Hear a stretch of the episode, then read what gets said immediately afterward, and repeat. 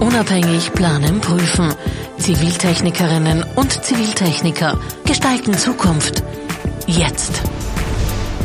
Willkommen zum zweiten Podcast Jetzt. Der Kammer der Ziviltechnikerinnen, Architektinnen und Ingenieurinnen Wien, Niederösterreich, Burgenland. Eva-Maria Rauber-Cattarozzi hier. Namensnennungsrecht ist heute unser Thema und ich freue mich sehr über unsere Gäste. Danke für Ihre Zusage. Schön, dass Sie hier sind. Willkommen zum zweiten Kammer-Podcast. Diplom-Ingenieurin Anna Detzlhofer. Danke, ich freue mich für die Einladung. In der Landschaftsplanung ist es ja so, dass viele Leute denken, die Natur und die treibt ihre Blüten unabhängig von menschlichen Einflüssen. Dem ist nicht immer so und darum, glaube ich, ist diese Diskussion heute wichtig. Anna Detzlhofer, Gesellschafterin von D n D Landschaftsplanung Z T K G, gemeinsam mit Sabine Desowitsch, nach Erfahrungen in der Schweiz und in Berlin, selbstständig tätig im Bereich der Landschafts- und Freiraumplanung. Schwerpunkt der planerischen Tätigkeit ist die wohnungsbezogene Freiraumplanung, Klimawandelanpassungen im öffentlichen Raum und ökologische Begleitplanung. Aktuell arbeiten sie an der Umgestaltung der Thalierstraße und dem finalen Freiraum am Johannes-Kepler-Uni-Campus in Linz.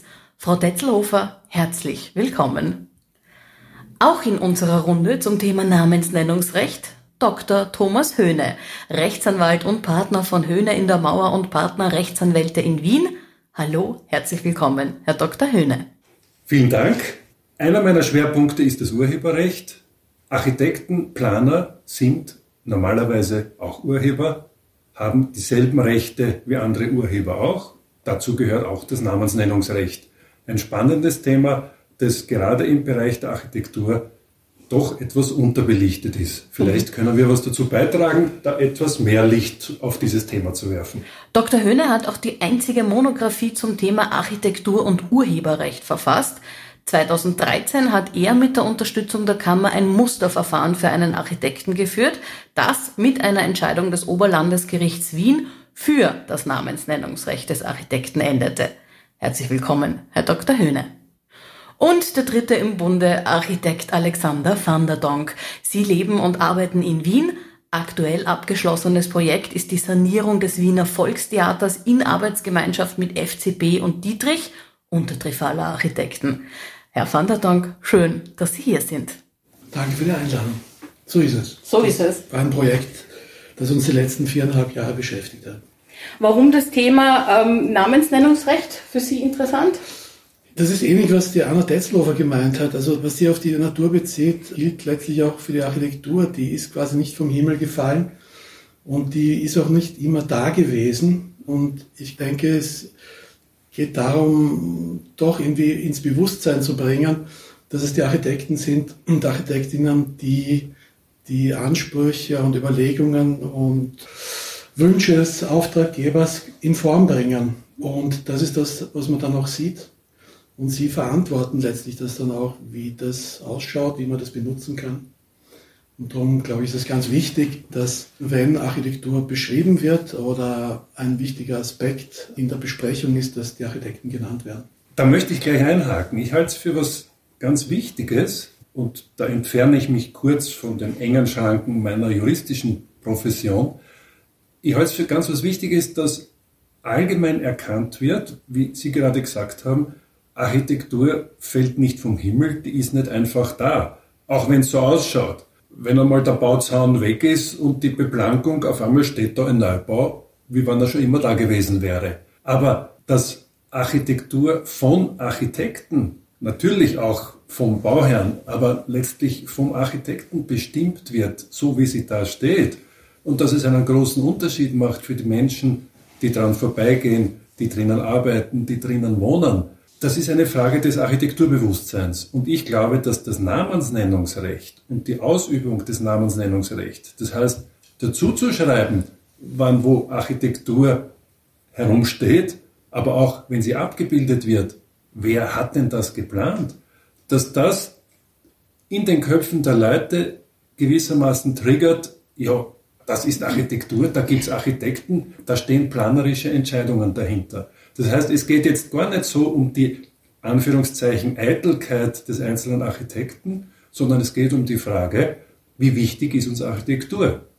Und sie ist uns faktisch wichtig. Also nennen wir doch auch jene, von denen die Architektur herkommt. Ich finde den Vorwurf, dass die Architekten dann nur aus Eitelkeit genannt werden wollen, eigentlich auch nicht richtig. Weil ich denke, es geht darum, dass man eine geistige Leistung anerkennt, die mit viel Blut und Schweiß eigentlich erbracht wird in der Regel und sicher nie einfach ist, auf die Wege zu bringen ist, dass das auch wirklich anerkannt wird. Ich glaube, das ist ganz ein wichtiger Punkt in der Thematik. Ja, also es, das Thema ist Qualität. Und wenn die Qualität sichtbar ist, dann ist es gut, wenn man sie benennt, wer, wer dafür die Verantwortung hat. Also mein... nicht nur Gefühl, sondern augenscheinlich glaube ich, dass wir in einer Zeit leben, wo es sehr viele Werkzeuge gibt, in planerischer Sicht, aber auch natürlich Werkzeuge, wie man baut. Das war vor hundert oder hundertzwanzig Jahren anders. Die Architektur war damals auch anders. Wir sind jetzt in einer sehr schnellen Zeit und es gibt viele, die aufgrund der Möglichkeiten der Werkzeuge, die sie haben, aus meiner Sicht sich einfach sozusagen als Selbstermächtigung unterwegs sind und da Architekturen entstehen, die dann die nächsten dreißig Jahre uns begleiten und die nicht ungeteilten Zuspruch finden. Und das wird alles immer subsumiert, oh, das ist jetzt Architektur, das haben die Architekten gemacht. Und ich glaube, das ist ganz wichtig auch für die Bildung und für die Kenntnisnahme, dass man weiß, wer hat das gebaut. Und ich glaube, es kann jeder sinnlich und zweifelsfrei mit der Zeit erkennen, was ist ein guter Ort, was ist ein gutes Haus, was ist eine gute Situation, was ist ein schöner Park, wie funktioniert das, da gefällt es mir und dann interessiert mich das, wer hat denn das eigentlich gebaut, wer hat das verantwortet. Wichtig ist auch, und deswegen sitzt ja auch eine Landschaftsplanerin hier, dass wir Architektur nicht zu eng sehen. Es geht um die Gestaltung unserer Umwelt. Ich habe heute in einem Nachruf auf den gerade verstorbenen Rudolf Burger einen Ausspruch von ihm gelesen, der sinngemäß gesagt hat, Natur ist nicht Natur, Natur ist ein Artefakt. Und überall dort, wo wir, insbesondere wir in der Stadt, mit Anführungszeichen Natur konfrontiert sind, ist es nicht die Natur, die immer schon da war. Es ist gestaltete Umwelt und die beeinflusst unser Leben. Und es ist nicht so, dass man einfach sagt, okay, da rollen wir jetzt ein paar Quadratmeter Rasen aus und stellen ein paar Bäume drauf. Da wird gestaltet und daher ist auch diese Gestaltung des Grüns ein Werk im Sinn des Urheberrechts. Mhm. Und daher, wenn sich jetzt eine Berichterstattung beispielsweise damit beschäftigt und das Grün abbildet, stellt sich die Frage, wer hat denn dieses Grün gestaltet und geplant? Na, dann schauen wir doch den Namen dazu.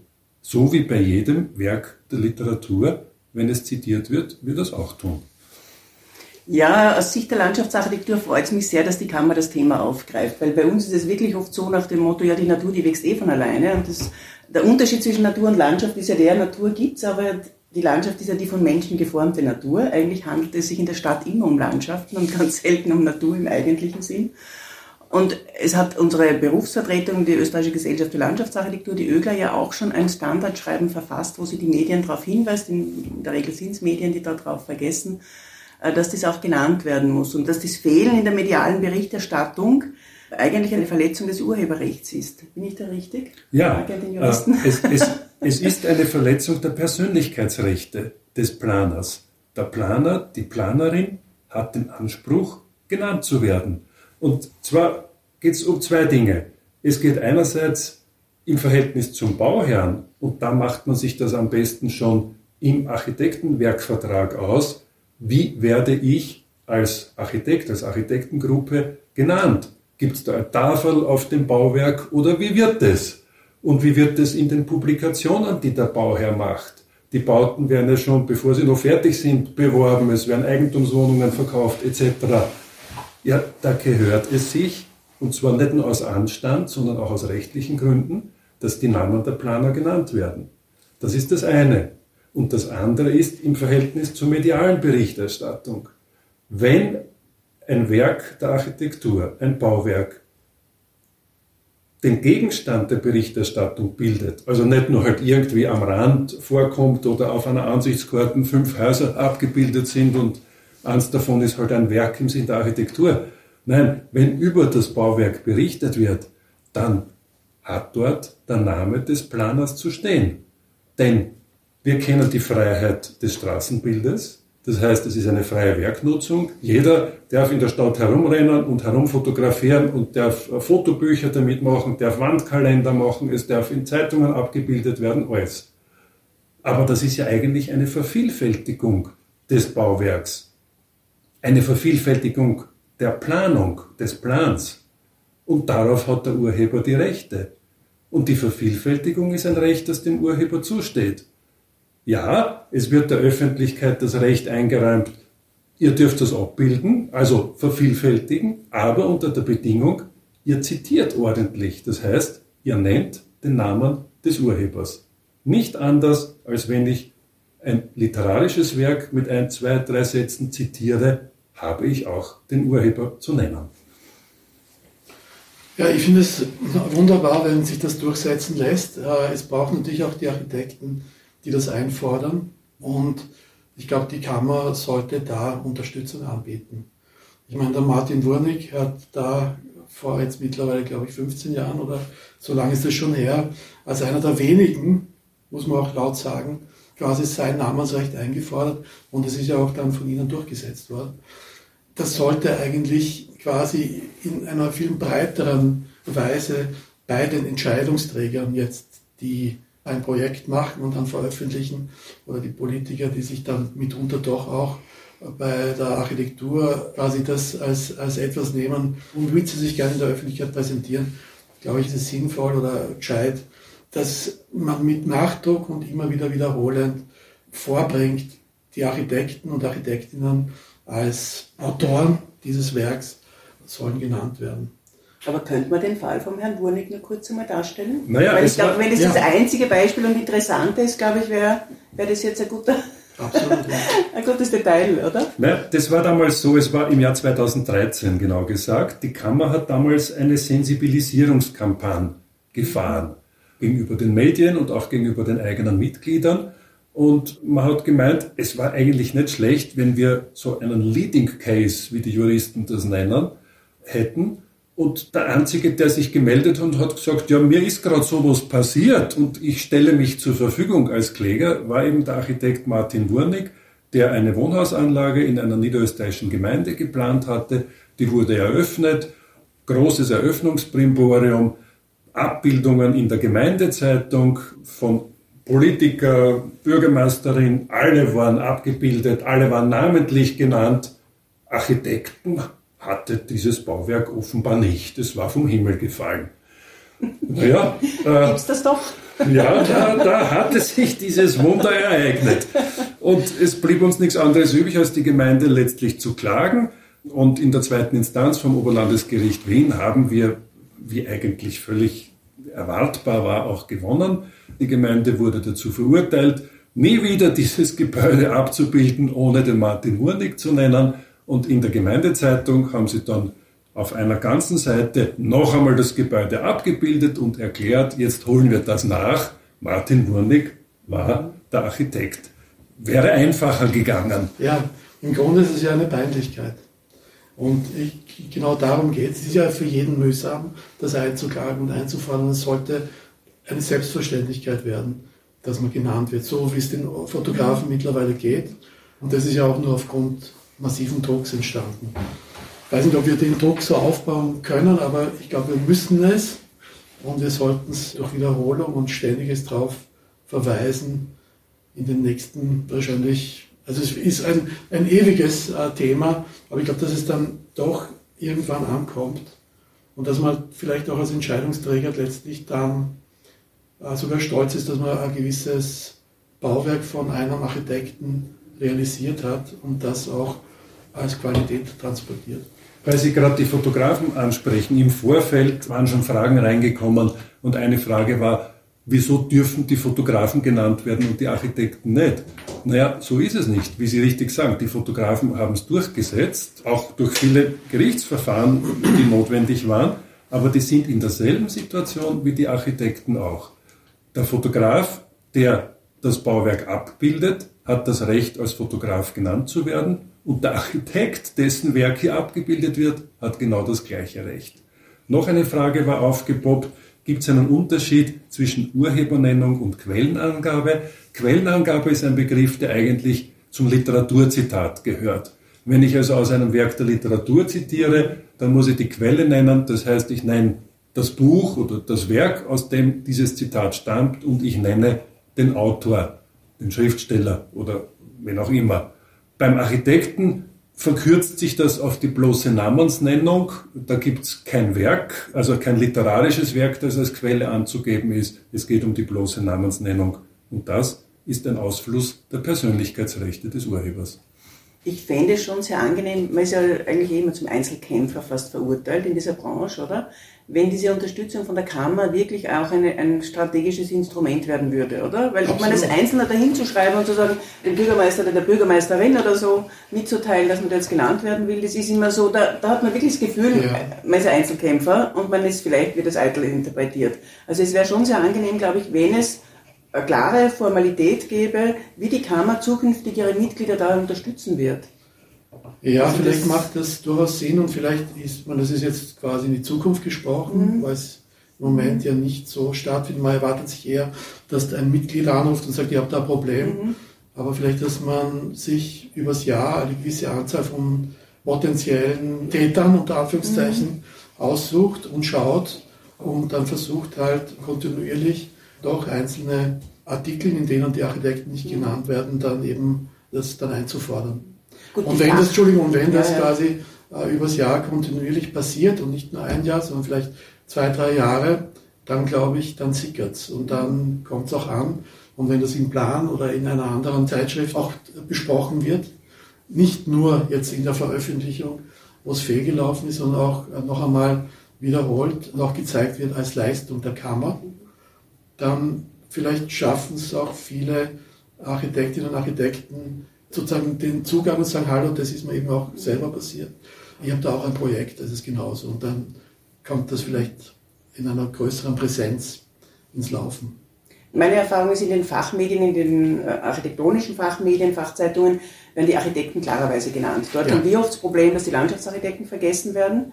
Wir haben natürlich auch manchmal das Problem, dass das Gebäude, da beneide ich die Architekten, fertig ist und genauso ausschaut, wie man es will. In der Landschaftsarchitektur brauchen wir leider immer ein bisschen Geduld, bis das Ding dann, ja. also bis sich das alles entwickelt hat, wie wir es wollen. Aber da ist es auch immer wieder notwendig gewesen, aber es hat sich eindeutig auch gebessert. Aber es ist sicher ein kontinuierliches Tun und ein Einfordern, sonst hilft das nichts. Wobei, da gibt es ein, ein lustiges Bonmot, den Unterschied zwischen Architektur und Landschaftsarchitektur. Also wenn man jetzt mhm. ein Haus baut mhm.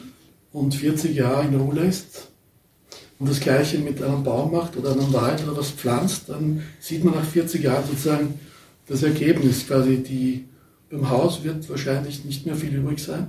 Mhm. Und also außer, dass man... Also Sie meinen die Früchte, wir haben wenigstens in vierzig Jahren Früchte, die wir ernten, oder? Ja, die Früchte, die ernte die quasi eine Generation oder zwei Generationen später. Aber das jetzt habe so ich noch eine, zur Schärfung der, der Diskussion eine Frage. Wenn ich einen Baum setze, habe ich dann schon Urheberrecht? Urheberrecht, was zu Baum, zu zeigen. Der Baum gehört dem Eigentümer vom Grund. Naja, äh, oder? Oder wann ist ein so? Werk ein Werk, dass es, dass es genannt werden muss? Weil, wie gesagt, manchmal ist ja die Grenze, glaube ich, trotzdem nicht so einfach. Es oder? Ist ja auch nicht. Also, jemand hat ja mal Architektur definiert als Architektur ist alles, was nicht umfällt. äh, Bis es umfällt. kann, man, kann man so sehen, es gibt jede Menge Gebautes, das keinen Werkcharakter hat. Es gibt auch Menge Geschriebenes, das mhm. keinen Werkcharakter hat. Ein Werkcharakter hat etwas erst, wenn es sich über das Alltägliche hinaushebt. Okay. Wenn sowas wie Individualität, Unverwechselbarkeit da mhm. ist. Früher etwas romantisierend hat man gesagt, also wenn die Person des Urhebers durchschimmert. Das war so die romantische Urhebervorstellung. Aber da ist schon was dran. Das Alltägliche, das Banale, das, das sich in erster Linie an technischen Vorgaben orientiert und diese umsetzt, wo wenig Spielraum für eigenpersönliche Gestaltung ist, das erreicht nicht die Höhe, die Individualität eines Werks. Mhm. Das heißt, ein einzelner Baum, der wo hineingesetzt wird, ist eine gärtnerische Hochleistung, ganz zweifellos. Allein in der Stadt schon, ja, ja. genau, ist wirklich komplex ja, geworden. Das, überhaupt muss man mal schauen, ob genug Grund drunter ist, dass es sich ausgeht. Aber vom Standpunkt des Urheberrechts ist das noch gar nichts. Mhm. Ne? Es kann ausnahmsweise auch eingepflanztes Baum ein Werk im Sinne des Urheberrechts sein, wenn das im Rahmen eines Events, einer, einer künstlerischen Aktion geschieht. Die deutsche Eiche, oder wie? Ja, ja, also wenn wir jetzt an Beuys denken, da wurden die banalsten Dinge zu einem Werk im Sinne des Urheberrechts. Aber ganz grundsätzlich, es geht um die Gestaltung. Mhm. Und es geht sozusagen das Erkennen der gestalterischen Pranke der mhm. Urheberin gewissermaßen. Mhm. Wenn die Architektur sich in Zurückhaltung übt, fällt sie dann ums Urheberrecht um? Sage ich. Ja, es ist ja sozusagen wirklich, es gibt ja auch Architekten, die, die sagen, sich ja sehr auf Zurückhaltung, weil sie die Pranke ansprechen, oder? Wo es nicht darum geht, demonstrativ etwas zu zeigen, sondern im Gegenteil, irgendwie sehr subtil zu arbeiten. Aber das, ich finde das wirklich eine schwierige Diskussion, oder gar nicht ja. einfach einzuordnen. Ja, wenn wir, uns, wenn wir uns die Bauhausarchitektur mhm. anschauen, eher ein Weg in Richtung Reduktion war. Mhm. Und das ja. ist immer noch Architektur in, in reinster Form. Ich, ich glaube, wir haben es ja im Vorfeld einmal besprochen, es geht um den Kontext. Also ich kann etwas erkennen in einem Zusammenhang als besondere Leistung, in einem anderen Zusammenhang vorher vorbei und weiß gar nicht, was das ist. Also es gibt zum Beispiel ein sehr schönes Kunstwerk, ich glaube, das ist vom Potko-Scheck, wenn ich mir das mhm, richtig einsehe. Die haben ein Stück Autobahn irgendwo im Weinviertel. im Weinviertel versenkt. Also wenn ich mir jetzt die Südautobahn anschaue, ist es quasi urheberrechtlich, natürlich hat sie irgendwer zu verantworten.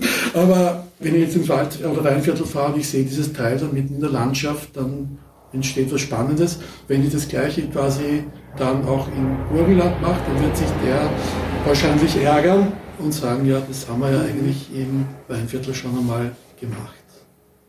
Und insofern, mhm. das ist schon ein spannendes Thema. Was ist ja. quasi, was kommt ins Archiv, was es sozusagen hat Bedeutung, gesellschaftlich und auch quasi gestalterisch. Und was ist eigentlich nicht so wichtig. Naja, aber das, das ist dann schon weiterführend im naja, Grunde. Ist auch die Frage, unter welchem Blickwinkel ich das betrachte, quasi, genau, oder? Absolut.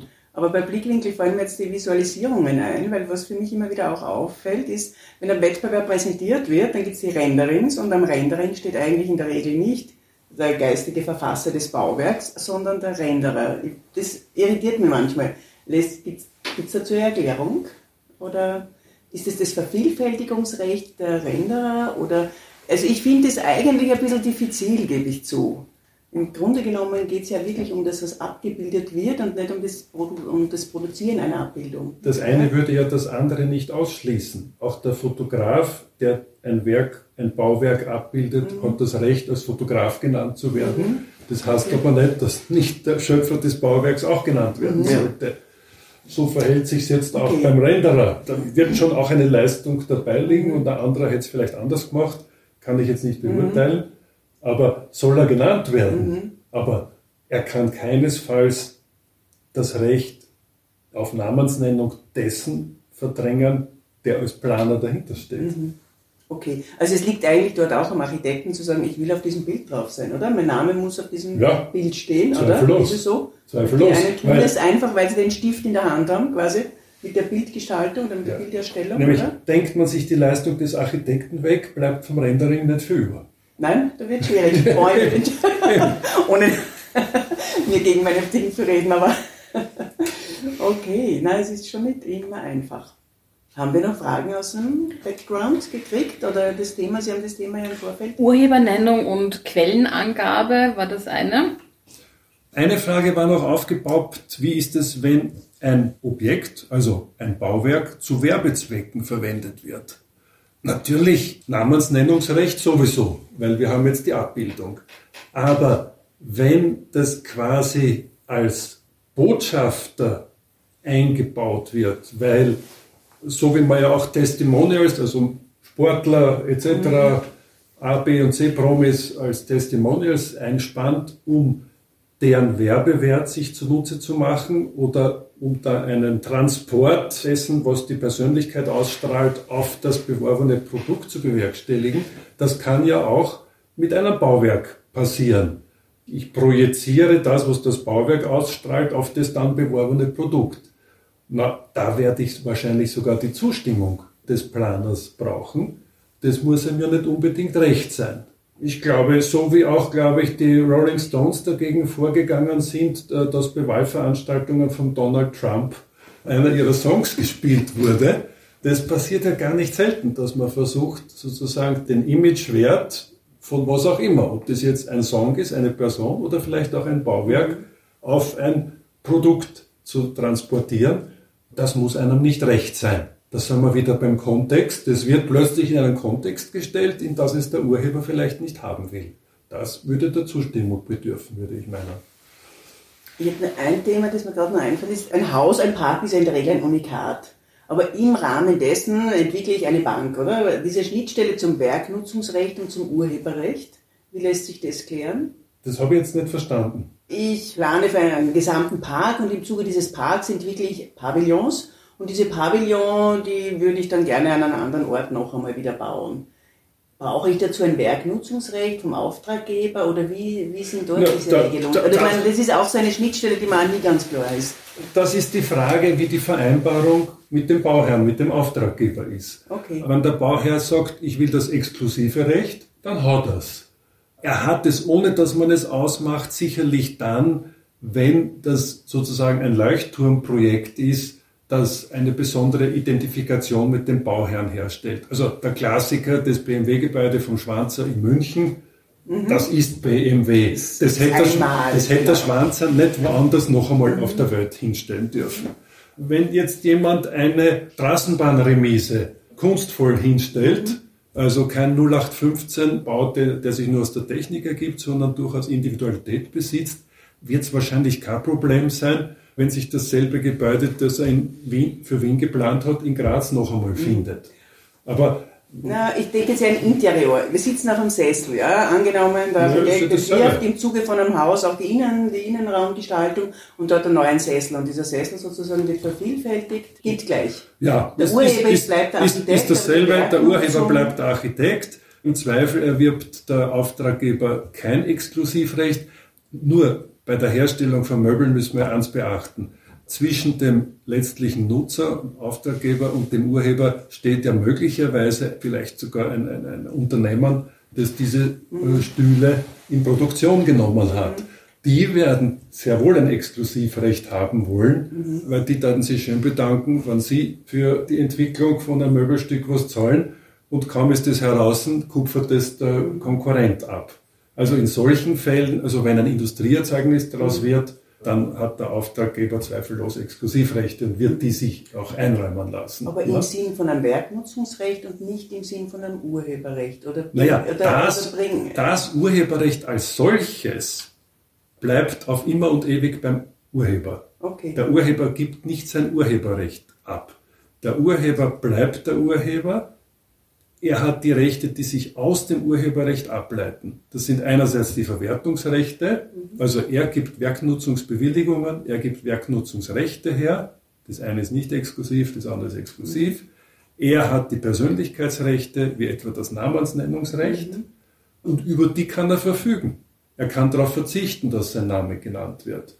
Er kann jemand anderem Rechte einräumen an seinem Werk, aber er gibt nie das Urheberrecht her. Deshalb ist es auch irreführend zu sagen, ich habe das Copyright von jemandem bekommen. Na, das Copyright ist ein irreführender Ausdruck. Das Copyright kriege ich nicht. Ich kriege Rechte, die aus dem Urheberrecht abgeleitet werden. Und da muss man halt genau hinschauen, welche Rechte habe ich? Habe ich ein Exklusivrecht oder habe ich nur ein Recht, das auch jemand anderer haben kann? Bin ich der Einzige, der diesen Sessel produzieren darf oder darf das wer anderer auch? Vielen lieben Dank. Danke für die Inputs, die spannenden Themen, die, die Sichtweisen, das Aufeinandertreffen. Darf ich vielleicht noch um eine Abschlussrunde einfach bitten, um, um Appelle, um, um Wünsche oder um Wichtiges, das jetzt vielleicht in einem letzten Satz noch gesagt werden könnte. Sonst bedanken wir uns seitens der Kammer sehr, sehr herzlich für Ihr Kommen. Danke für Ihre Teilnahme. Und öffnen wir die letzte Runde, ein letztes Statement, Wünsche, Appelle. Bitte ja, schön. Vielleicht das, was wir am Anfang gesagt haben oder im Raum war, einfach die Absicht und auch die Intention an alle, die auch in kleineren Rahmen darauf vergessen, dass das Haus von einem Architekten oder Architektin gebaut wurde, dass die darauf aufmerksam gemacht werden. Und das ist eben ein Thema, denke ich, der Bildung, der Wertschätzung, des Respekts. Und es ist vielleicht auch jetzt ein Thema, das noch nicht in, in voller Tiefe durchgesickert ist und bei allen angekommen ist. Es gibt sicher einen Teil der Gesellschaft, die das sehr wohl schätzen und respektieren. Aber viele, die natürlich jetzt auch bauen und tun und machen, denken sie, wieso? Habe ich gar nicht gewusst, braucht man das? Ist das notwendig? Ist das so? Haben wir noch nie gemacht. Und genau das gilt es, glaube ich, aufzuzeigen. Und da, wie wir auch vorhin gesagt haben, da brauchen wir auch die Unterstützung der Kammer. Und natürlich auch diejenigen, die sich da betroffen fühlen, sollen sich oder müssen sich bei der Kammer melden, dass man das auch öffentlich macht. Ja, ich wünsche mir, dass die geistige Leistung quasi die Anerkennung kriegt, die gebührt, auch wenn es um Natur geht, die vielleicht a priori von vielen nicht als geistige Leistung wahrgenommen wird. Danke. Dem kann sich der Jurist nur anschließen. Ich verstehe es, wenn der einzelne Planer, die einzelne Architektin sagt, na, ich stelle mich da jetzt nicht damit hin, das auszustreiten. Daher glaube ich, ein Rückhalt bei der Kammer ist sicherlich notwendig, auch was die allgemeine Sensibilisierung betrifft, der Medien beispielsweise. Das ist etwas, was nur die Interessenvertretung und nicht der einzelne Planer, die einzelne Architektin leisten kann.